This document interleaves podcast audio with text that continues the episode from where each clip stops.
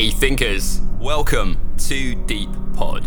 There are so many topics and conversations to be had, and many voices to hear. In this podcast, we're going to be digging deeper into ideas, philosophies, and everything in between. So, without further ado, here's today's episode. Hey everyone, welcome to episode 1 of Deep Pod. I am so thrilled to officially be starting this podcast and to be able to share not only my own perspective, but the stories and entries of others on here. Today's episode features a post from Redditor Peredo underscore Pete from the subreddit Deep Thoughts. And it's titled The Power That Fear Holds and How to Overcome It. I've always been someone who has been ruled by my fear and I've slowly been overcoming it with great strides in the last year. I wrote these four entries in my journal last week, and while they were each individual thoughts, they were all completed one after one, and have themes that are interwoven throughout. They came from a deep place within me, and I hope you are able to connect with them and take away something positive in your own life. Entry 1 Fear holds us back from experiencing life. The comfort of remaining stationary always beckons. To face our fears, we must get up and place ourselves in a position where we may fail. But fear and failure are a part of life. Evolution is the culmination of mistakes that turned out to benefit us in our survival. Facing our fears allows us to grow and experience the unknown.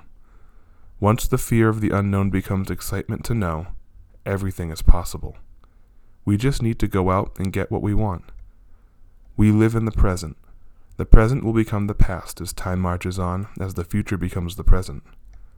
Reliving the past and fearing the future makes us miss the present, which is all of time. Time is stationary, and it is infinite. To make the most of time is to make the most of life. Nothing was ever achieved from being afraid of time. Everything was achieved by conquering time. Will I conquer time, or will time conquer me? Entry 2 We fear the unknown. The unknown contains an infinite amount of possibilities that cannot be planned for. This lack of being able to plan induces stress as we lose our control over our lives. To control is to decide. To decide is to expose our preferences to the world. These preferences are internal and should be decided within, not decided by society. Society pressures us to conform, to follow a set path, a path that was provided by everyone who came before.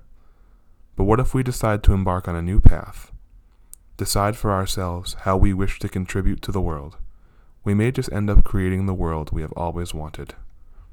Having a vision is the first step to achieving what we as individuals desire. Life is a puzzle, and each day we are given a new piece. We have the ability to decide where that piece fits in the image that will be displayed when the last piece has been laid. What decisions will you make so you are happy with what you see when it is all over? Entry 3 Humans are inherently social creatures. We achieve more as a collective than we could ever hope to achieve alone. There is a limit to what we can know. We must rely on others to fill in the gaps of our knowledge. We learn from each other. We learn about ourselves by interacting with others. Memories are best shared with those we love. Seeing those you love being happy will always bring happiness to yourself. Each new encounter with a stranger could be the start of a lifetime of memories or a blimp in your life. Having an open mind will allow life to happen and happiness to be achieved, to experience the unknown.